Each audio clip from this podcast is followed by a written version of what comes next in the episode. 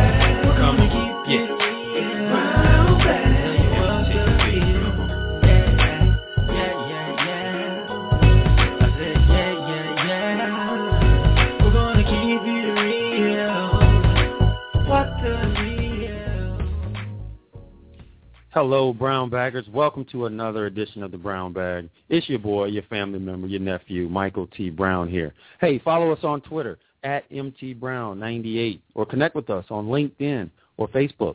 That's facebook.com slash the brown bag one, where you can post questions for our guests. Uh, you can also catch our broadcast on demand after taping or get a free download on iTunes. If you've missed any of our previous broadcasts, no worries. Just go to blogtalkradio.com, search the brown bag, and listen at your leisure. Hey, friends, we've got a great broadcast in store for you today with two key difference makers that are both making a positive impact within their community. Some communities have seen more than their fair share of violence and depravity.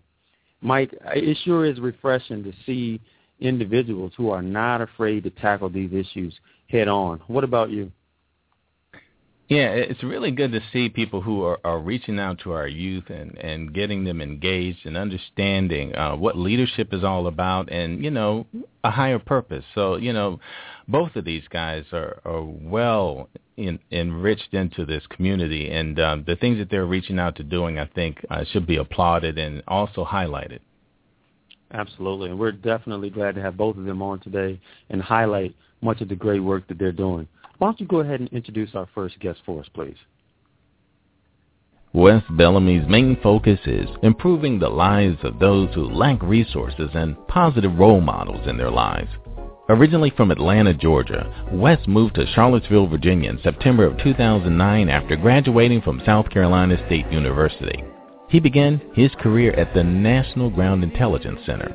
Bellamy now teaches computer science and African American studies at Albemarle High School and is studying at Virginia State University to gain a master's degree in education administration. On December 7, 2011, Bellamy started the nonprofit HYPE, which stands for Helping Young People Evolve. HYPE is a boxing and mentoring program currently serving 24 boys. Additionally, in September of 2012, Hype Steppin was created and Women Empowerment Program for young ladies. Hype based and predicated on discipline and accountability has seen astonishing results. In a little over one year, the overall grade point average of participants jumped from 1.8 from December 8th of 2011 to 3.2 as of April 14th, 2013. The program was so successful that a second location in Columbia, South Carolina under Bellamy's leadership also sponsors community days, coat drives, and empowers youth and communities in whatever way possible. Mr. Wesley Bellamy, welcome to the Brown Bag. Thank you so much for having me. I really appreciate it. Oh, we're definitely glad to have you on. And your good friend, Sarad Davenport, he's standing by listening, and we look forward to getting him on here in a little while as well. But, Wes, I wanted to start with you. Tell us a little bit about yourself and what led you to begin the nonprofit organization HYPE, Helping Young People Evolve. Sure. And again, I can't thank you guys enough for having me on the show, as well as my brother, not only in Christ, but my my really good friend, Mr. Sarad Davenport. Uh, what kind of got me started was after I moved to Charlottesville in 2009, and I was working my government job. And I tell people all the time, I absolutely loved my salary, but I hated my job. Wow. I dreaded going to work every single day, but it was a, a very difficult decision for me, being a young man fresh out of college and making nearly seventy thousand dollars a year. I'm thinking that hey, this is what I was supposed to do. This is the life that is meant for me. However, I felt and discovered very early on that that wasn't my passion. I started um, uh, volunteering and spending volunteering at the Boys and Girls Club, our local Boys and Girls Club, and spending some time in the neighborhood in which Sarad is from, um, the West Haven housing development in Charlottesville. And I realized that these kids are just like me. They were the exact same as I was growing up in Atlanta. I saw a lot of them doing different things um, in terms of uh, slap fighting or play fighting, and and just uh, they needed discipline. And I thought to myself, you know, why not? I'll be the person that kind of helped them out with this. I took the idea of hype to the Boys and Girls Club, and they didn't really like it. They um, didn't know if it was quote unquote for them. So instead of uh, getting frustrated and trying to go another route, just say, hey, I saw my own nonprofit. And um, I told the kids in the neighborhood as well as the city that, hey, this is going to be your program. The program is completely free of charge. All you guys have to do is show up. And uh, I soon, shortly thereafter, quit my job to go to law school. And I said that, hey, uh, I'm going to go to law school so that I can really try to help these kids out on the policy side. But the kids continued to tug at my heart, and I couldn't leave them. Um, after quitting my job and taking the LSAT test and getting into about six, I got into seven different law schools – I just said to myself, hey, you can't start a program and have these kids vested in it and then just up and leave them. So I deferred law school. Our county school superintendent actually talked me into becoming a teacher. And she said, you don't need to be a lawyer. You should be a teacher and you should be a principal. Um, wow. President Barack Obama came to Charlottesville in the year 2010, and he was campaigning for our former congressman, Mr. Tom Perriello. And I actually just got the opportunity to ask him. I said, uh, hey, do I have to go to law school to be able to help out my community from a policy level? And he said, no, you don't have to do those things. All you have to do is work hard, stay focused, and I hear that you're already doing pretty good things in the community. Just stick with it and get some experience. And four years later, here we are. We have Hype with now two locations. Uh, we've been able to lead several different community initiatives. Sarad and I have helped found an organization here called the Young Black Professional Network, in which we have done several different community events, and we've really been able to see a change in our neighborhood. So I mean, it's, wow. it's like the like the elders in my church used to say: tell God your plans, watch him laugh, and then watch him tell you what you're really going to do. Wow, that's good. That's good. Now tell us a little bit about what you're seeing take place within the program. Yeah, so hype, we've been able to to do uh, some some very good things. We still got some work to do. I feel like you always can strive to achieve more. But as you alluded to in the introduction, we've been able to see our GPA, our cumulative GPA, raise from 1.8 to 3.2. We've been able to open up a second location down in Columbia, South Carolina, in which we're now starting to see some strides in some of the kids in their grades in terms of also, excuse me, and also in participation um, for the kids specifically in Charlottesville, we've seen a, a attitude change in many of our kids. Last year we had our first graduating class. Um, some of our older kids who started with us back in 2011 finally got through and graduated. And I tell you, man, this is it is heart pulling to see. It tugs on your heartstrings a little bit. I had two of my kids, and one in particular who graduated last year, who by all accounts, when he first came into our program, he was making straight Fs, literally straight Fs in the classroom. And many people told him that he would not graduate. He needed to drop out, get his GED, and just think about doing something else. Well, the last semester when he was in high school, he graduated with all A's and B's. And that's wow. because of his attitude change. I mean, we've seen different kids in our neighborhood, excuse me, different kids in our program go through the program be able to get the discipline that they need and uh, use that discipline in the classroom, not get into fights, not get into some of the things that they were getting into, be able to make solid, sound decisions. while they're in school as well as in their community, see what it truly means to give back to others in terms of having coat drives and turkey giveaways and things of that nature. With the young ladies, we've been able to see them actually grow and love and value the image that they see in the mirror. Actually get some self-confidence through the STEP program. So, I mean, and also through HYPE, we've been able to kind of become and build other community leaders. So now we kind of have a little bit more recognition, and we've been we're able to go to different. We're to, able to partner with other programs and go to other individuals and let them know that hey, you all see we have a program that works. We have more credibility now. We can also say let's try and use some of these same methods as well as partner with others to have a more uh, greater impact rather on our entire community. So it's been great to say the least. Wow, that that's powerful, Wes. Now let me ask you this, um, and I want to get Sarad on here, but before I bring him on, um, the hype program, you it's the main focus has a has the athletics part in it as well. You're you're taking young people, you know, off the street, getting them involved in athletics uh, through boxing. Talk a little bit about how sports and how channeling some of that energy is going to be able to you know, help young people. And and I preface it with preface it with this. You know, I talk to young people all the time, and I say, you know, you should be too busy to get in trouble. And I don't, really, you know, I, I don't believe, you know, I'm not, I don't mean over scheduling them, but oftentimes the hours that children are most likely to get into trouble is the after school hours. Talk a little bit about how athletics and you know giving them a safe place to come in and you know exude some of that energy. For sure. Well, specifically with boxing and hype is a boxing and mentoring program for the boys and girls. There's about three girls, about ten boys, and then the stepping for the young ladies, where we have about nine young ladies stepping in that portion. But for the boxing, the discipline and the accountability piece is huge because just as in life, if you don't do as you're told or if you don't do as you're instructed, you may have dire consequences. So as we tell the kids in, in the boxing ring, when you come in the ring and if I tell you keep your right hand up and you keep your if you put your right hand down, you're gonna get hit in the face. That's an immediate consequence for you yeah. not being disciplined enough to do what you're supposed to do. Same thing as in life. If you don't have the discipline to stick with it, then you may get into some very serious trouble by making the wrong decisions. From the accountability perspective, once again, boxing is an individual sport, just like life is an individual sport kind of the, to use the same kind of analogy or draw parallels. So again, if you don't have the accountability of self, and if you don't have the discipline within your life to do what you're supposed to do in the boxing ring, that means training properly. That means listening to your coaches. That means eating how you're supposed to do. That means actually taking the proper steps to become the best boxer that you can be. Then you're gonna you're not gonna see the positive um, effects, or you won't see the same results in the ring. Well, what happens in life? In the classroom, if you don't do your homework, if you don't listen to your teachers, if you don't make the right choices, then you're not going to see the positive impact in your life. So there, we, we we see a lot of parallels with sports overall. And as I alluded to before, we got on the show, and I was talking about right now.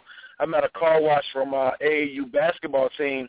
We're going to be going up to Boston um, to participate in the national AAU championship thing with basketball. It's a team sport. So if you don't know how to work well with others, or if you don't know how to take coaching and be disciplined on the court, then you're not going to have positive um, results on the basketball court. Same thing with life. What do you do when you get in those in those team environments, or when you have to work with other individuals? Can you do so? Can you listen to your supervisor or your boss when they're asking you to do something, or will you just blow up and say, I'm not going to listen to anybody? Well, if you do those things, you won't be employed. If you're not employed, how are you going to take care of your family? So there's many different, excuse me, there's several parallels between boxing, excuse me, between basketball or sports as a whole and the lives of our of our little ones. And I agree with you. If we can keep them actively engaged in several different things, then they won't have time to get in some of the mischievous things that lead down to and have negative um, uh, consequences on their lives. So, I mean, that was a, a very well stated point. We have well, to keep I, I them appreciate. Yeah, no, I think that's good. And, and Michael Fordham, I, I know you're listening in here. Before I bring Sarad on, uh, has Wes done a pretty good job of getting you fired up, Mike? Oh, absolutely. Jump right in there. and, and I like that analogy. Um, you know, the boxing, I always told people myself, it's the first sport. You know, because everything, Yeah. if you could run, jump, and hunt better than someone else, that meant you ate. But if you could box, that's where you you win, and it means something a lot more than just that event. Right. And and that's what sport is all about. And um, Yes. you know, teaching people consequences, and young people do understand reputation. They understand discipline when you put it in the right context. So yeah, I think you hit the nail on the head and going the route you went. Thank you. Good stuff. Hey, hold tight right there, Wes. We want to bring uh, Sarad Davenport on. Mike, would you go ahead and introduce Great. him for us, please? Sarad Davenport served as the director of the City of Promise in Charlottesville, Virginia, where he and a team of neighbors, officials, and partners are building a cradle to college and career pathway for young people. Most recently, Davenport worked for the Knowledge is Power program in Washington, D.C., where he taught on teams seeking to build a culture of college going in under-resourced communities. Davenport is an ordained Baptist minister and studied practical theology at the Samuel DeWitt Proctor School of Theology in Virginia Union University. He earned a BS degree in communications and a minor in English from Old Dominion University in 2001. At ODU, Sarad was a counselor for the Virginia Student Recruitment and Retention Program and competed nationally on the forensic and debate team. While in school, he also served as an internal communications intern with the New York Times. After graduation, Sarad delved into a career in media and educational technology. While in this field, he felt a unique call to make a difference in the lives of young people and their educational pursuits, and made the shift to full-time work in the field of education. The culmination of his life experiences has led him back to his hometown of Charlottesville to lead the City of Promise initiative. Brother Sarad Davenport, welcome back to the Brown Bag. Thank you, sir. Glad to be back.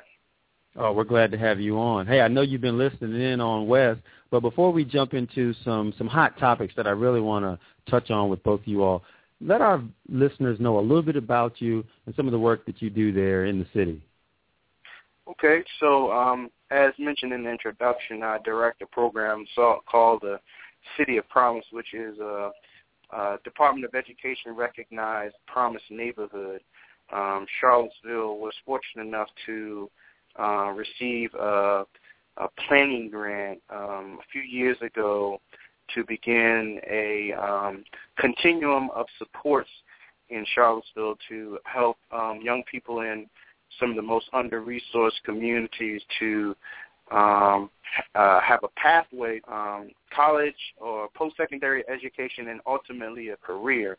And it starts from the time that, even before the children are born, so there's programs for parents and parent education um, throughout their educational career and um, and through college. So our job is to make sure that all the supports are connected, all the agencies, institutions are operating um, together um, so that we um, eliminate barriers to success um, for young people in um, under-resourced communities. The, the general idea is that your um, zip code should not um, dictate how far you can go in life. So no matter where That's you powerful. live in proximity, um, you can still be successful. And not only that, you can reflect success back into your community. That's what we're up to.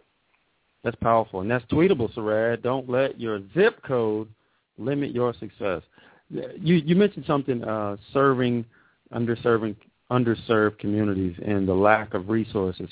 I was talking with a, a gentleman yesterday who um, just told me that he's now fostering four children, and he was in foster care himself. And something that you said a minute ago kind of just stood out. And what he told me yesterday was he said he said Mike, I just need, I want to be there the way somebody uh, the way I needed somebody to be there for me when I was in the system, um, being there for some, you know, being there for those who who need just a little bit of support. Talk a little bit about that and some of the impact that you're seeing in the city now that you've gone into some of these underserved communities. Well, let me just say this: that um, you know, our all of our work um, begins with the idea that people have their own assets and that communities have assets, and we take a very much so when programs or initiatives begin in um, under-resourced communities, it is um, a deficit mindset that is brought on to um, the initiative to say that there are no good things um, happening. So what I what I want to say is that is that all of our work um, identifies the strengths. You know, we come from a, a strengths-based approach, recognizing that there are strengths in uh, communities, individuals, and families, and we have to leverage um, those strengths to make sure that we're helping to eliminate barriers to service. So, um, you know, I, I do want to say that first. So um, we don't think that we're going to come in and fix things or fix people. Right, our right, job is, you know, our job is to work together and to and and for those systems that are already in place. So this is one thing. So universally, everyone needs support um, to become successful, and that's that that doesn't matter what uh, part of the socioeconomic spectrum that you start on. If your family is wealthy, then it is very um, it is very certain that you'll probably benefit from your family's connections, associations. Um, that is support of a network, right? So Mm-hmm. what we have to do for those who are not, or what we have to help um, produce and support for those who are not on the high end of the socioeconomic spectrum is to make sure that they have networks and associations and, and that there are no disconnects so that they can have the support they need to be successful. So everyone needs support to be successful. And it's just that people from um, under-resourced communities don't necessarily have the um, the connections, the associations that are needed.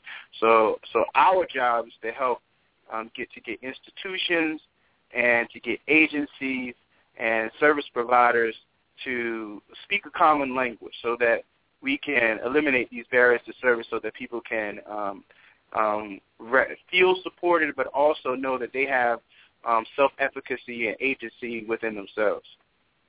Yeah, that's good. And Wes, I want to bring you back on. Um, some people look at problems and they just see problems. Some people look at problems and see possible solutions.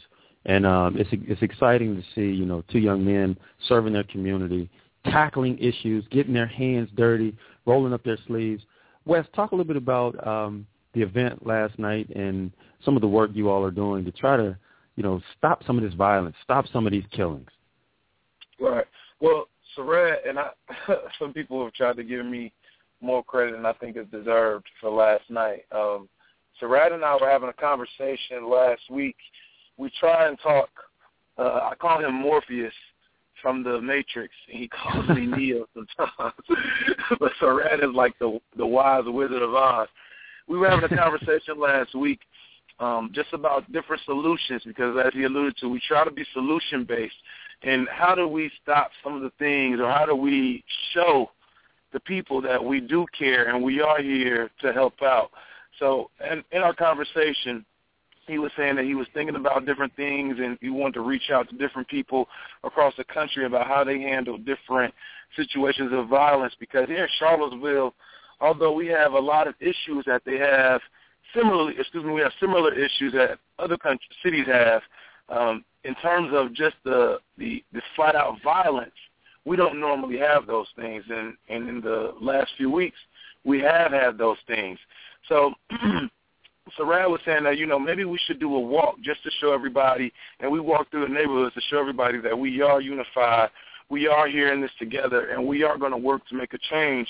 So last night we had the Peace Walk where we gathered maybe about a hundred or so folks, and we walked about a mile. I would say a mile or maybe a little under a mile from this legal aid building through the neighborhoods in which some of the violence had taken place. And it was really just to show the entire community, again, that we are here together. We are one group of people, and we want peace. We are not going to allow violence to override our neighborhoods.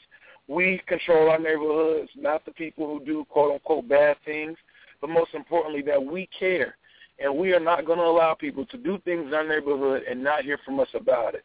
But furthermore than just walking, because that's just a symbolic thing, we have to be able to put, put instruments in place to tackle some of these systemic issues that we have.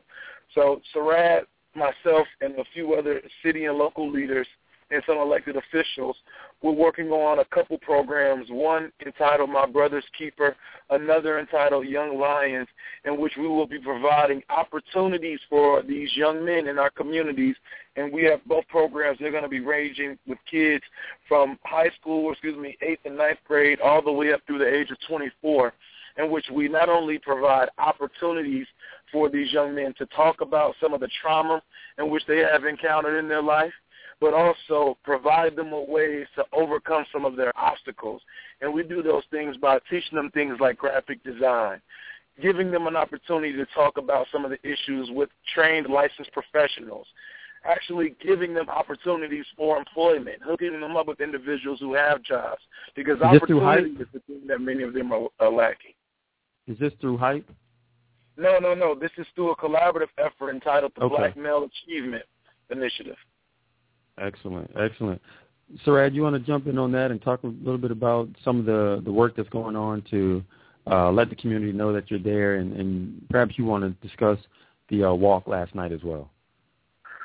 Sure. Well, you know, for me personally, I have uh, an issue with um, the fact that there is so much violence in um, uh, particularly communities of color and particularly with those males and African American males specifically.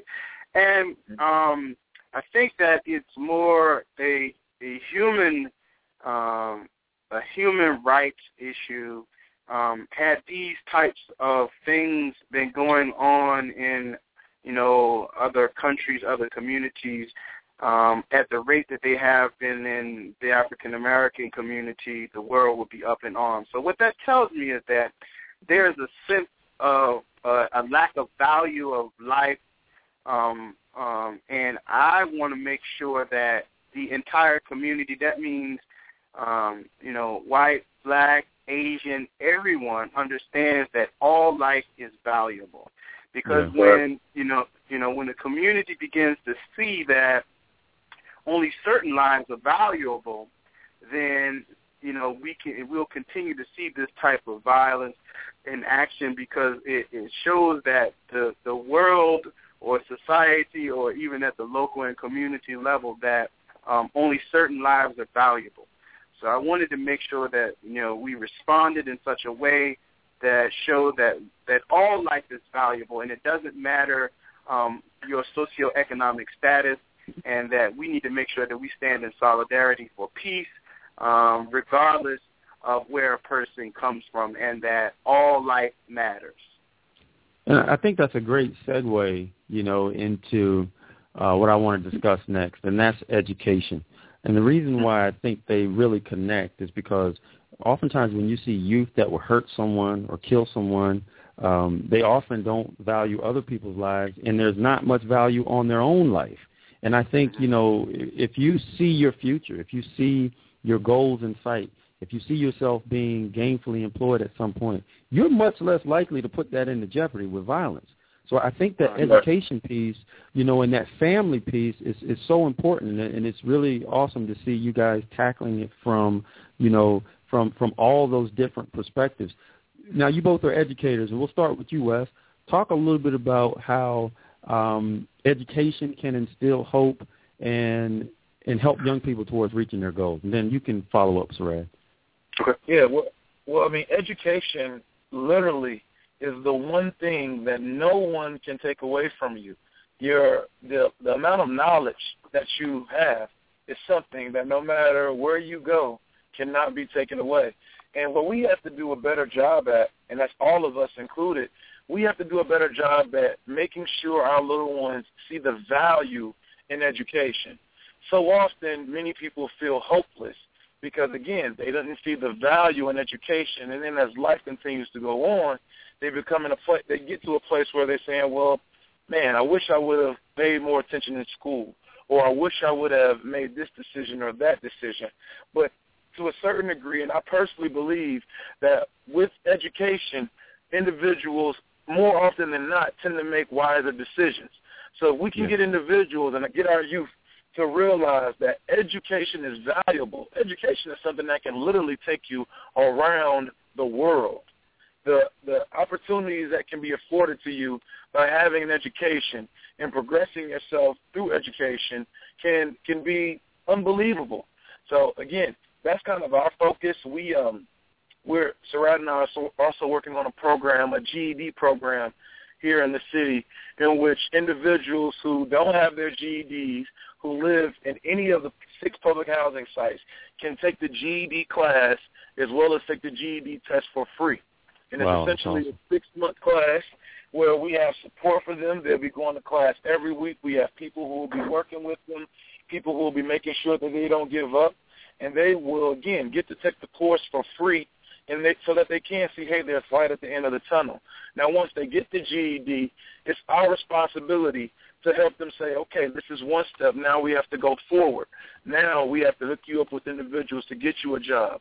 Now we have to push you to make sure you go and get a trade, get a skill. Hey, even get an associate's degree. Hey, even go get your bachelor's, go get your master's. Yeah. Because I was watching Mr. Eric Dyson, Michael Eric Dyson yesterday, and he said that he didn't go to college until he was 21 years old. This Mm. man now has a doctoral degree from Princeton. So it doesn't matter when you start. It's about how you finish. And now Mm. he's an individual who can literally go all across the world. We got to start with edu- education. Absolutely. Sarad? So in my heart, you know, I'm an educator. No matter what I do now, I'm, I'm a teacher, and I think that um, teaching is uh, the fundamental way to open um, people up to new pathways and new dimensions. So um, I, I, I do have um, some issues with policy with regards to education, and not only that, um, you know, uh, pedagogical approaches, because I think that the way in which you instruct um, dictates how well a child can do. And for some reason or another, our young men in particular are checking out of education. Um, some people um, say that they they they they drop out mentally in mental school and then they drop out physically in high school. Um, Wow. But it doesn't it, it doesn't start there. It starts much earlier. It starts in early childhood. Um, we know the the the the quote and the idea that that um, prison um, prisons are built based on the third grade reading levels of young men, and you know this data is is used to construct um, to construct the, the, the, the designs for prisons. So um, so my thing is that education is about um, relationships and relevancy. So Mm. instructors and educators have to be able to develop um, personal relationships and meaningful relationships with their students, um, and they also have to make education relevant. Because if education is is is not relevant to my existence or my environment and the things that I have to go through on a daily basis, then um, it is not going to be something that I'm going to want to enter into. I'm not going to want to enter into that dimension unless you seek first to understand my dimension. So if you seek Right. first to understand my dimension, and then, then surely I will come in and um, um, seek to understand your dimension and these, this other world. But you have to know um, where I'm coming from so that we can create a common language so that learning can take Mm. place. And I think from a policy perspective, I think that's not happening, and that's why I think we're seeing some of the outcomes. And you know, it's very controversial. You know, my my theory on this, and that is that um, you know we just celebrated the the Brown case and um, what happened as a result of that.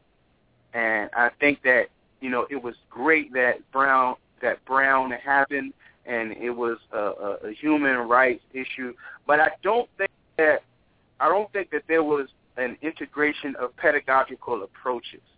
And I think that there has to be an integration of pedagogical approaches. What happens is you end up having one pedagogical approach that alienates an entire population, and the only way that you can become successful in that environment is if you totally kind of assimilate and and act like your world doesn't exist, your your your your reality doesn't exist. And what has happened is psychologically and mentally and internally, many of our young men have rejected that, and their rebelliousness with regards to the educational system is a, is a is a rejection of the of the pedagogical approach, and there not being an, an, integration of pedagogical approach. Um, so that is my theory. I could be wrong, but I doubt it. Yeah, Sarad, you make a really good point. It, you keep coming back to over and over again, and that is, um, you know, you have to get people to speak a common language. And the problem with that language is that sometimes it is – it's really I don't know how else to put it, but it's a war against our young people. It's something that separates us from the people who would reach out to those by giving them uh, a, a different point of view of each other by the language that we use to describe one another. And, and this is a big problem because it's hard for people to support something when they don't really understand it, the true um, reason for the cause. And, and this is what's happening in media quite a bit. And I just want you to go ahead and focus on that a little bit because you brought it up again helping people to speak a common language. Define that for us and show us some of the examples of how these things are um, are being, you know, spun in the wrong direction as far as our young people. And then Wes, Right, you so- follow up after that. Okay, sure. So uh, what I what I believe that my primary role as the director of the pro of the initiative that that I'm in charge of leading is to be translator.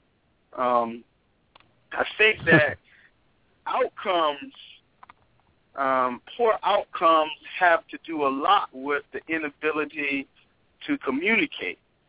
Parents and neighbors can't communicate with the school, and it ends up being sometimes an adversarial relationship, and it's just a matter of communication and understanding. Um, because we all want the same things for our children. Nobody grow. Nobody has a child that says, "I want my child to be a to grow up to be a murdering drug dealer." Right? Nobody. nobody does that. Right? But you know, when you reject, when, when, when there's a there's an issue with communication and people cannot communicate, and there's a rejection. There's a sense that um, there is there is no hope within within systems, then people begin to accept. They begin to say it is what it is, and this Mhm. is just reality. So you know, our job is to help to build trust. Um, and also to hold institutions, agencies, um, and systems accountable to what they say they're going to do, right? So if Mhm. you say that you're committed to outcomes, then my job as translator is to say, now, now look, you said this. Um, now you not now you have to deliver on what you said that you were going to do because when you do what you say you're going to do, it's going to continue to build trust with the people who um, um, will ultimately benefit from some of these support. So I see, you know, some of the leaders, our job is mainly to be translators and to eliminate barriers to service because we have to know how to um, uh, operate in different dimensions. The ability to operate in different dimensions is a valuable tool, and um, and and those who can are are really, I believe, the ones that are called to service. Hmm. Mm, well said. Well said. Uh, I would Wes, I would say you- yeah, I would say to follow up on Sarad's point is not only is it our responsibility to be translators between the parents and the youth, but also uh, for other adults. One of the things that I really would like to get more involved in, and we've been trying to do more of this in terms of helping out with both of our local school divisions, is recruiting more African American teachers who Yes. can relate to our youth. You know, African American males represent less than 1% of the total teaching population in the country. Wow. That is an epidemic. We have to have more African American male teachers come into our schools and be willing to help translate and be the navigators for our young men and women, as well as for their parents. There's a comfort level that comes with seeing people who look like yourself.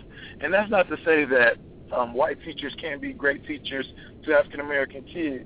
However, when you only see African American males in janitorial roles or in assistant support roles in terms of or opposed to rather actually being the teacher, being the principal, being the superintendent, then you have a problem. You are then breeding a group of people who think that the most that they can be is a janitor or the most that they can be is a custodian or they'll never actually be the ones who can make the decisions or when they do see individuals who are African American males or African American females in administrative roles, and they're placed or relegated, excuse me, uh, placed in disciplinary only roles, or when you have assistant principals who are, who may be the only black male in the school, but his main job, his or her main job, is only for discipline, then that too has a pro- we did that too presents a problem. So we have to be able to get more of our African American males specifically in our classrooms, taking on the task to be teachers and leading our young men and women to the promised land. We have to be able to do so, and we can. And I'm I'm very optimistic that we will be able to do so. It's just about being able to get our men to a point where they can say that hey, I don't necessarily want to go into go down to Wall Street, or I don't always want to aspire to be the CEO of a of a Fortune 500 company. Because while those things are also great professions, what about the profession of helping out your fellow man, or helping out the young man or woman who looks like you who desperately needs you? What are you willing Yeah. to sacrifice, my brother? and and What are and you that's willing good. to sacrifice And, for the greater and, and, and and I appreciate you sharing that. And and within that, I, that's why I really appreciate the work that you all are doing in your nonprofits with the job shadowing and some of the training aspects because that that's very important. Then there's a realistic standpoint that says, um, why not go to Wall Street and make 120,000 and not versus being a teacher? Well, first of all, you, you, it's got to be a matter of of passion, you know, and Yeah. being in the right in the right profession. Um, in other words, what I'm getting at with, with, with something that Sarad talked about, you know, if you can't relate, if you're not a very high quality teacher, uh, and myself being an educator, you know, I just got to be be front, be, be frank, gentlemen. You need to find another profession. Uh, the stakes are too high. No, no, just Well- just real talk. You know, you need to find Well another profession, and that's in that's in any profession because the stakes are high. Um, but, but I think you know when you connect with young people and you can relate with them, then you can find that career path that that can really you know push them into their future. Anybody want to Yeah. jump on that? Can I chime, chime in there, um, Mike? Sorry. Hello? yes, yes.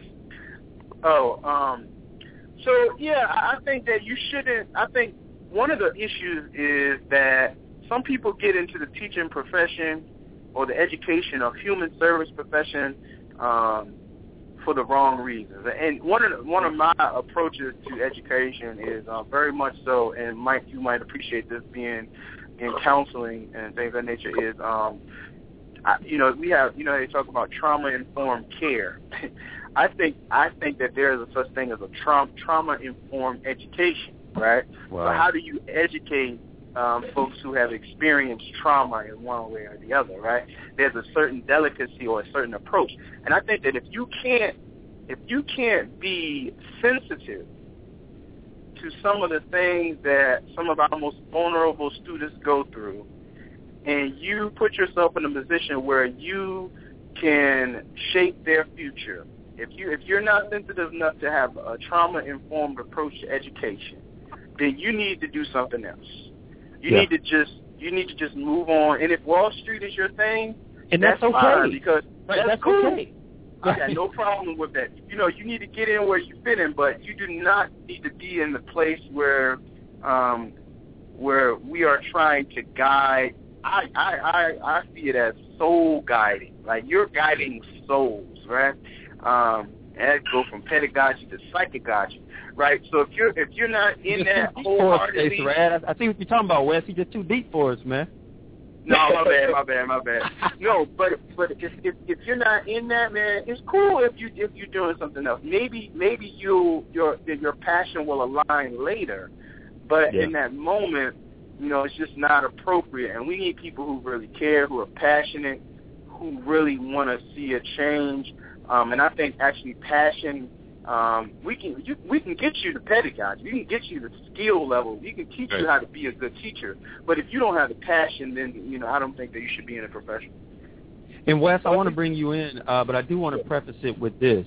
Um, we talk about, you know, the importance of having highly qualified teachers. And big shout out to all the teachers that are doing it every day, who bring their hard hat, who are, you know, putting up with the issues in the classroom, who are performing. Big shout out because oftentimes, you know, in conversations like this, uh, it might sound a little lopsided, but there are great teachers out there who bring it every day. And, and Wes, I wanted to bring you in on this and talk about, you know, leadership. Uh, you're a teacher, but at the same time, you're you you you lead a nonprofit, and that's what I think educators have to also get. You can make a salary, and it might not be, you know, com- it might not be on the same scale of Wall Street, but you know, you can make a good salary and do well and find other opportunities elsewhere. Uh, talk a little bit about how you've been able to do that and how you define leadership. Well, thank you. Uh, that's a fantastic question. I think the need, the need for me, the need defines the work. So if you see a need, and if you're an initiative-based individual, then it should be our responsibility to address the needs. I think too often we say that, hey, well, man, this should be done or that should be done, and instead of, I, I choose to look at it as opposed to saying this should be done or that should be done, that's an opportunity for you to do so. And, you know, as you alluded, alluded to, you know, I think while you maybe may have been getting that, so many individuals say, you know, well, my salary, I'm a teacher, I may not make um, but X, Y, and Z amount of dollars, and I may need to do more. Well, if you still have the passion to still help people, you can indeed do more by going about or going out and creating your own opportunity. Um, but I would say that I wouldn't suggest anyone create a nonprofit or anything of that nature to make money because right. personally I don't think nonprofits are the ways in which you should be trying to make money or get rich. This should be your opportunity and help people to help people because your nonprofit organization shouldn't be a profit to you. It should right. be a profit to those who you're trying to help. So again, but while you're not making, you may not be making a profit, you may have the opportunity to impact someone else's lives. And be, us being able to um, take advantage of different opportunities is very important because opportunities, in my opinion, only come by once a lifetime. You may have different opportunities to do other things, but this one in particular opportunity that may be knocking at your door, you don't know when that opportunity will come about again. I didn't know if I would have the opportunity to start a nonprofit organization again. Um, so I also didn't know whether or not I'd be able to go to law school again. But yeah. I chose the opportunity of going with the boxing club and starting a nonprofit because I wanted to give that same opportunity to other little kids here in our area. So that's the one that I chose to go with. So your passion can lead you to several different things. It's just about going out and taking advantage of the opportunity that's in front of you as well as taking advantage of the opportunities in front of you. Good, good. Sarad, uh, talk a little bit about how you define leadership and what are some of the characteristics that you believe make a highly effective leader? Um, I'm gonna backtrack a little bit. I want to make sure that I don't um, come across as uh, uh, potentially negative about educators also because you know I respect the profession and there are some phenomenal educators out there doing great work and um, I wouldn't be where I am. I wouldn't be where I am if it wasn't for some educators who were um, instrumental in my life. So I'll make sure that's clear. Um, but leadership, I think, one of the greatest characteristics of a good leader is self-reflection. Mm. Um, the ability to That's good. Um, take time out and to look at yourself um, very um, objectively, to be able to receive feedback and constructive criticism. Um, and what is the test of the leader is that the leader that can respond to that self-reflection, that self-reflection, that constructive feedback in a positive way, and to grow and to and to take um, the nourishment from correction and um, and self-reflection um, and become a better person, um, and in turn become a better leader. I think that, that those are the things that make um, people good leaders. Those who are able to not only hear but listen um, um, and, and, and gain wisdom from others and to be able to sift between what is, you know, kind of emotional, the emotional criticism of others and those things that may even have some truth that we are just not willing to to see. So I um so I, I think that reflection is is critical to leadership, and um for me, I think it's the most critical thing. That's Can good. I That's in a little good. on that? Can I chime Yeah. in just a little bit on that? Uh, one thing that Sarad has also been able to, to teach not only myself but several other individuals is something that he just said. But I don't think we oftentimes take into account the importance of listening to others Yeah. because one thing that you must know as being a leader is that you don't know everything. There are other individuals who indeed know more about certain things than you do. So a wise individual will listen to those people and take heed to what they say in order to make you better.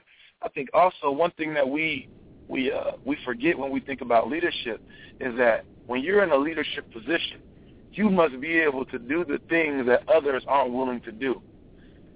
When in leadership, you must be the one who's willing to go the extra mile. And yes, it may be tiring. Yes, you may have to sacrifice a few things, but as the leader, you must ensure that it gets done. And if that means that although you may have delegated a task or two and that person may have fell short, it is your responsibility to see to it that it gets done, even if it means you have to do it yourself. And I think some of us have to keep in mind that we have to be willing to go the extra mile for the betterment of our people, specifically in our leadership styles. Listening and being able to go the extra mile because the leader can't get tired. The leader Yeah. can't say, I don't want to do this today. The leader can't say, well, you know, maybe I'll go at him tomorrow. No, you must go at it every single day. That's good. That's good. We got a few minutes left here. Sarad, what would you say to that person who says, you know, I might not ever be a director of an organization. Um, I might not lead a nonprofit, but I want to do something. I see the need. I want to help out. What would you say to that person who's on the sideline um, and really wants to roll their sleeves up and, and help their community? Well, in the words of Dr. Martin Luther King, anyone can serve. he said, your subject, your subject and your verb do ha- do not have to agree for you to serve, right? Wow. So, you know, uh, service is something that everyone can do, and I and you know you want to make sure that your um, what the capacity that you serve in um, has alignment with your passion. So there has to be alignment, but um, you know, not to get too biblical, but um, Go there. Go Um, there, man. you know, he who is greatest among you shall be your servant, right? Mhm. So, um, you know, going into the places where you're uplifting others and serving others is an honorable thing to do, and um, and and and it's just there's so much work to do. Yeah. Um, the harvest is plentiful. There's so much work to do. Um, Yeah. and and you know you just have to find something that has alignment with your your passion and and serve and and and there's so many benefits and blessings from serving um, others. Wow. Now, Wes, Mm. what would you say to that young person who might be listening? And maybe you'll allow some of your young people, you know, to listen in on this this recording as well. What would you say to that young person who who might be struggling, who you know wants to do well, but maybe there's some skill deficits there, or maybe there's some family issues um, that they're Mhm. that they're facing. But down deep on the inside, there's a there's a tenacity. They want to be successful. What would you say to encourage that young person? we cannot allow the situations that may be going on outside of us to impact our personal responsibility to do well. Meaning that Hmm. we can't allow what's going on at home. We can't allow what may be we feel internally stopping us from doing something to stop us from giving back to our community. I always tell the young people that we deal with on a day-to-day basis that effort require, does not require talent. Effort Mm. is free. Wow. Effort Yeah. does not require talent, and effort is free. To give back does not require you to be a fantastic speaker, to be um, a motivational speaker, to be this grandiose individual who tons of people want to follow. You don't have to be those things to give back. You can give back every day in just your day-to-day actions. You can give back by having good manners. You can give Mm. back by being a person who opens the door for that elderly lady. You can give back by when you're in school saying that I'm not going to follow the crowd. I'll be the individual who steps out and lets people know that, hey, brothers, morally we shouldn't be doing this or that. You can Mm. give back by saying, I'm not going to talk about that young girl today. I'm not going to call her names. I'm going Yeah. to step up for that kid who may be getting picked on. You know, you can give back in very small ways like that, and those things don't require money. Those things Yeah. don't require talent. That's free. So you can give back, and again, service. Service is something that we can all do in our own way, but we must do it every day, and That's that's good. how the world gets better. Again, service we can do it in our own way, but we have to do it every day. Effort good. does not require talent. That's good. Hey, Sarad, I know you're the pastor elect, but it sounds like Wes has got a little preaching him too, man. He don't he don't know it yet.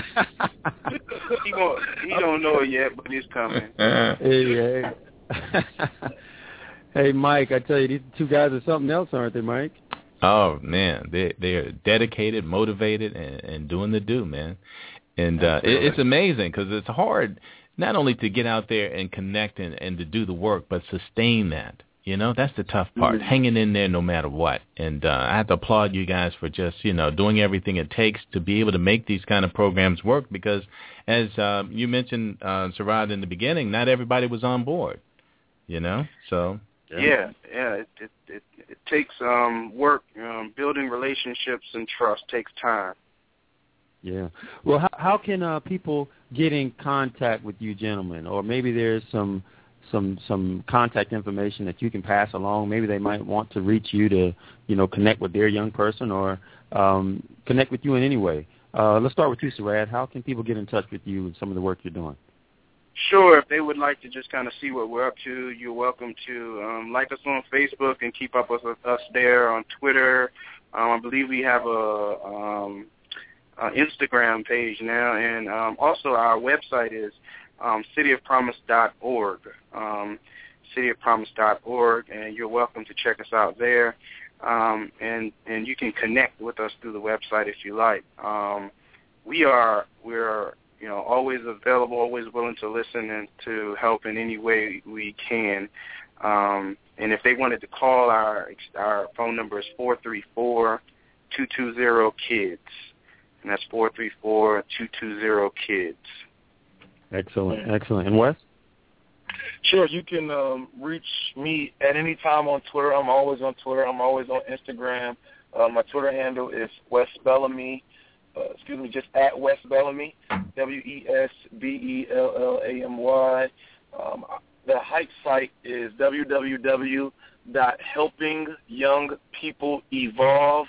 www.helpingyoungpeopleevolve.org. It's all one word. www.helpingyoungpeopleevolve.org. You can like us on Facebook at Hype underscore Charlottesville. Um, the Columbia's Facebook handle is Hype Columbia. Um, you can also um, send us an email. I'm always open to, to reading emails if you want to do- contact me personally. Um, wesbellamy1 at gmail.com. You can reach us at hype at h.y.p. Excellent, excellent. So feel free to contact us at any time. Awesome. Wes Bellamy and Sarad Davenport, man, I sure appreciate you guys for being on the show, but for more importantly, the work you do in the community each day. Iron Thank you both. iron. All right. Thank you for having us on, man. I really appreciate it. Oh man, it was awesome. It was awesome. Thank you both, and uh, we look forward to uh, being in contact with you. Well, folks, you heard it today. Another great broadcast with two phenomenal leaders who thought it not robbery to give back to their communities. What is in your hand that you can give back to your community and empower and positively impact another life? Use it. Maximize it to motivate someone else to be their best. As always, we love you with the love of Christ. Until next time, love God, love people, and live on purpose.